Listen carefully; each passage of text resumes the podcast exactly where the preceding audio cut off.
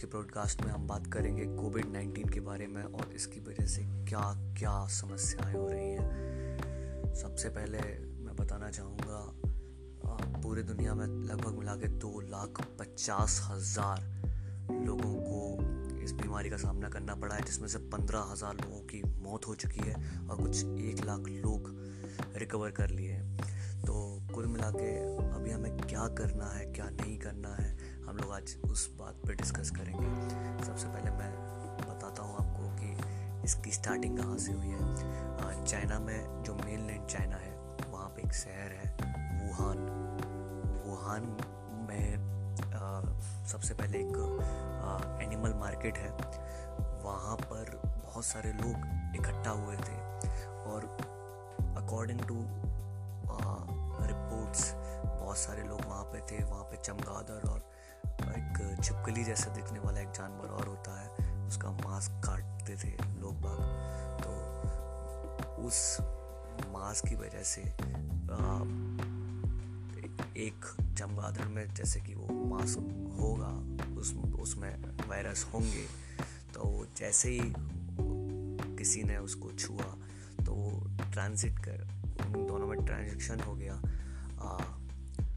Germs का और वो जम्स शायद पॉलीथीन या किसी और चीज़ से उसके हाथ में लगे होंगे क्योंकि नॉर्मली जब हम आ, या कोई भी नॉनवेज खाता है तो वो धुल के खाता है उबाल के खाता है तो नॉर्मली सारे जम्स ख़त्म हो जाते हैं। बट सम हाउ उसने कंटेन कर लिए और दूसरों से मिला जिससे स्टार्टिंग में से 40 में से 25 केस सेम मार्केट में से थे। अब चाइना में जब भुखमरी आई थी तो बहुत बहुत सारे प्रॉब्लम क्रिएट हो गई थी, जिसकी वजह से वहाँ की जो गवर्नमेंट थी, उसने एक पॉलिसी लाई कि किसी भी प्रकार के जानवर को मार के खाया जा सकता है। उसी के तहत हर प्रकार के जानवर की ट्रेड होने लगी यहाँ पे। पहले भी कोरोना यहाँ पे फैला था बट बच गया था। कोरोना एक एक खास वायरस नहीं है। ये एक फैमिली होती है। इवन जुकाम भी जब आपको होता है तो वो भी एक करोना वायरस है। इस, ये सबसे नया करोना वायरस है, जिसका नाम है novel corona virus novel corona virus corona क्यों बोलते हैं? क्योंकि जो सबसे पहली बात है जी ग्राउंड के आकार का होता है। आप अभी जब करोना को देखेंगे तो आपको एक ग्राउंड की आकृति मिलेगी इसके तहत आपको लगेगा कि हाँ इसमें एक ये कर करोना उसी से उसका नाम पड़ा है, ये नोबल करोना है। इससे होने वाली डिज़ीज़ को कोविड नाइन्टीन बोलते हैं। इंडिया में भी इसका बहुत खासा असर देखने को मिल रहा है। कल जनता कर्फ्यू लगा था, जिसमें पूरे इंडिया को अप्रोक्सीमेटली बंद कर दिया गया था। इसे वॉल्टरी शटडाउन भी कहते हैं। तो लोग अपने आप आकर वॉल्टरी आकर खुद उन्होंने शट डाउन कर लिया। अब गवर्नमेंट को ज़्यादा मेजर्स लेने पड़ेंगे इसके लिए।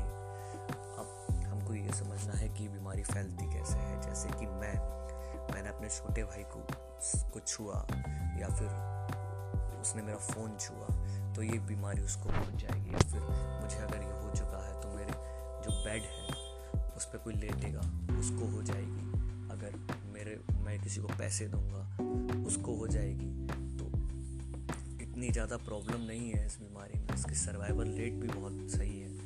बट प्रॉब्लम यहाँ पे आती है, अगर ये बीमारी सबको हो गई तो कब तकरीबन दस परसेंट लोग अचानक से डिसअपियर हो जाएँगे इस दुनिया से, जो कि बहुत दुखदायक बात है। इस दुख की घड़ी में अभी आपको पेशेंस रखना है। ये कोई बहुत ज़्यादा प्रॉब्लम देने वाली नहीं है, क्योंकि इससे पहले भी हमारे दुनिया में बहुत सारे वायरसेस आए थे बहुत ज़्यादा आए थे। बट यहाँ पे मैं बताना चाहूँगा हमारी गवर्नमेंट की सबसे बड़ी खामियाँ। हमारे प्यारे न्यारे मोदी जी उन्होंने क्या किया? उन्होंने सबसे पहले जितने भी लोग आए दूसरी दुनिया दूसरे देशों से उन सब केवल उनका ही आ, उस टाइम को उनका चेकअप करवाना चाहिए था, उन्हें क्वारंटाइन में रखना चाहिए था बट उन्होंने इतना बढ़िया काम नहीं किया और उनको जाने दिया। इसकी वजह से ये सारे बवाल हुए। अब इन बवालों से बचने के लिए आगे अपडेट लेते रहें। आगे का ब्रॉडकास्ट बाद में करते हैं। जय हिंद, जय भारत। पंद्रह हज़ार लोगों की मौत हो चुकी है और कुछ एक लाख लोग